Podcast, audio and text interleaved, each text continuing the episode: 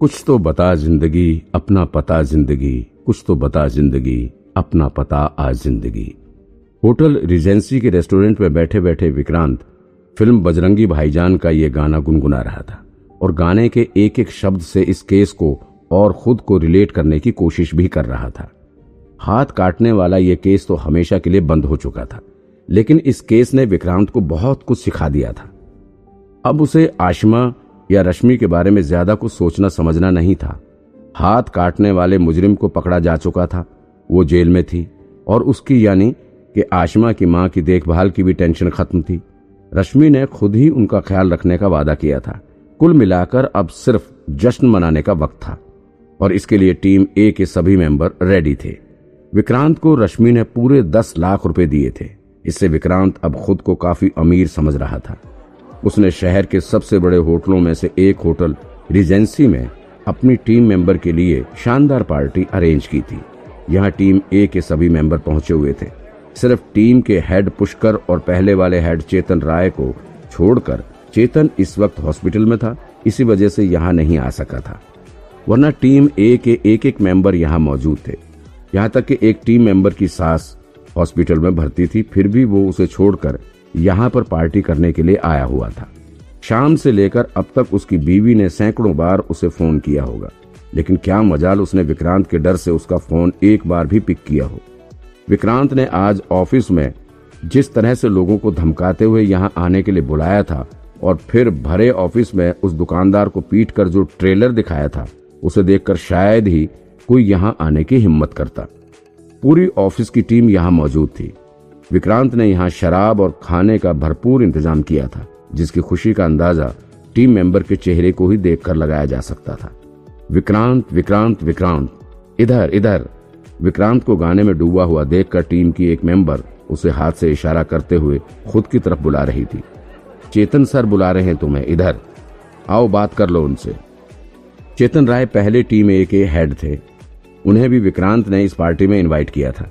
लेकिन इस वक्त वो हॉस्पिटल में थे, इस वजह से यहाँ नहीं आ सके थे। तो चेतन ने विक्रांत के पास वीडियो कॉल की थी।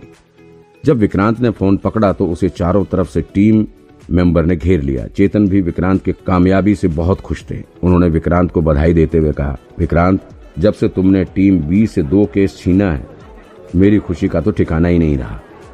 मेरे तो अब टूटे हुए पैर भी खुशी के मारे फड़फड़ाने लगे हैं। चेतन की बात सुन वहाँ मौजूद सभी लोग ठहाका मारकर ज़ोर ज़ोर से हंसने लगे। चेतन एक केस की खोजबीन के चलते इंजर्ड हो गया था। वो छह महीने के लिए हॉस्पिटल में भर्ती था। विक्रांत के इस ऑफ़िस भर आने के कुछ दिन बाद ही चेतन छुट्टी पर चला गया था। इस वजह से दोनों के बीच ज़्यादा इंटरेक्शन नहीं हुआ था। ना ही अभी दोनों एक दूसरे को ज़्यादा अच्छे से जानते थे।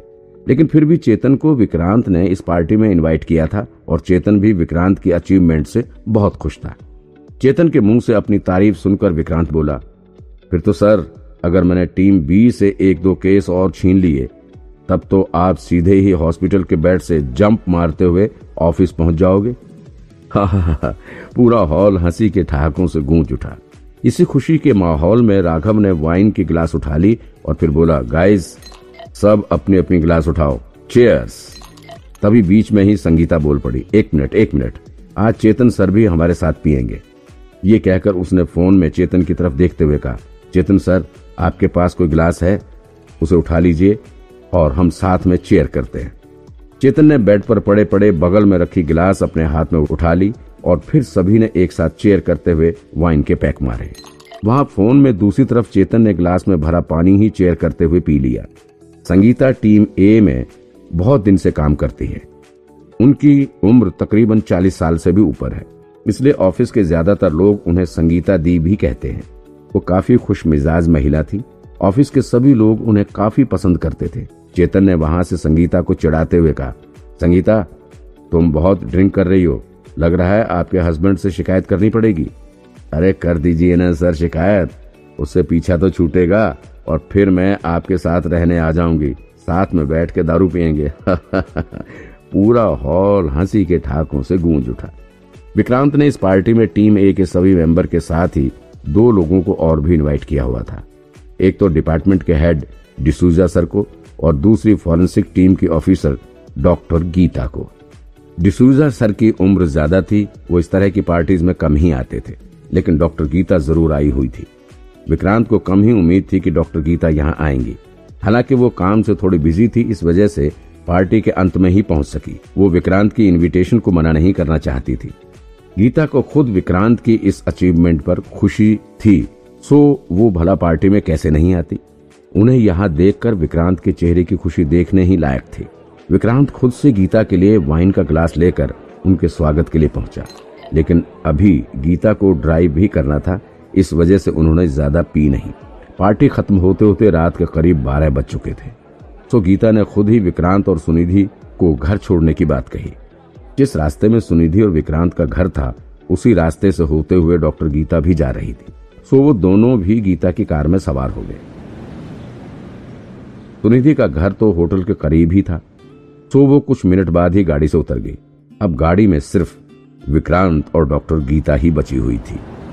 ओ लग रहा है आज तुमने कुछ ज़्यादा ही पी ली है। विक्रांत की लाल आँखें देखकर ही गीता ने अंदाज़ा लगा लिया था। तो उसने विक्रांत से कहा, विक्रांत भी फ्लर्ट करने के मामले में कभी पीछे नहीं रहता था?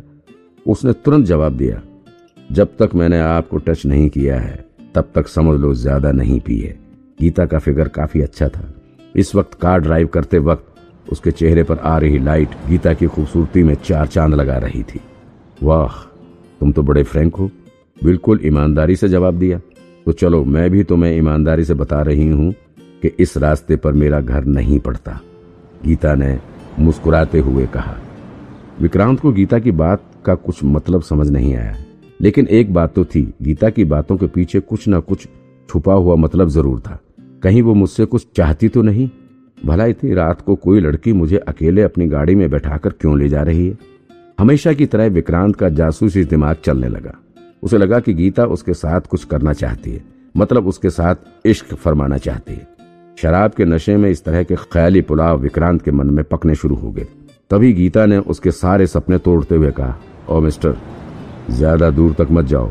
मेरा ऑफ़िस है इसी रास्ते पर, और मैं इस वक्त ऑफ़िस ही जा रही थी तो सोचा कि तुम्हें छोड़ दूँ। समझे? बस इतना ही था।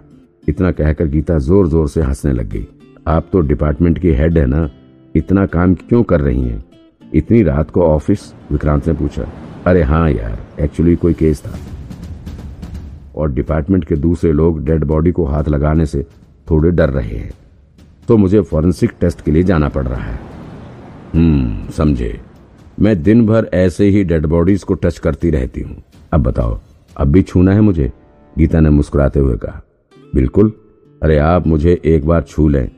इसके लिए मैं खुद डेड बॉडी बनने को तैयार हूँ, विक्रांत ने हँसते हुए कहा। मतलब फ्लर्ट करने में कतई पीछे नहीं रहोगे, है ना? गीता भी ज़ोर से हंसने लगी। इसके बाद कार में थोड़ी देर के लिए सन्नाटा छा गया। इसी बीच विक्रांत की नज़र स्टेयरिंग पर पड़े गीता के हाथों पर पड़ी। वहाँ स्टेयरिंग पर बीएमडब्ल्यू का लोगो बना हुआ था। विक्रांत बड़े ध्यान से उन लोगों को देखे जा रहा था। ओ सो डॉक्टर गीता बहुत रिच है। बीएमडब्ल्यू एक्स सेवन ए तो तुम्हारा मतलब ये मीना बंसल की कार है। उसकी भी सेम यही कार थी ना?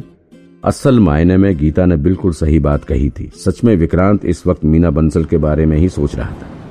विक्रांत उस हाथ काटे जाने वाले केस में इतना ज़्यादा इन्वॉल्व हो गया था कि उसकी एक एक चीज़ उसे काफ़ी अच्छे से याद थी।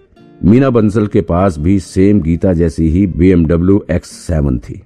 जब गीता ने विक्रांत के मन में चल रही बात को पकड़ लिया तो उसने बात घुमाते हुए कहा, नहीं मैं तो बस ये सोच रहा था कि आखिर मैं इतना अमीर कैसे बन सकता हूँ।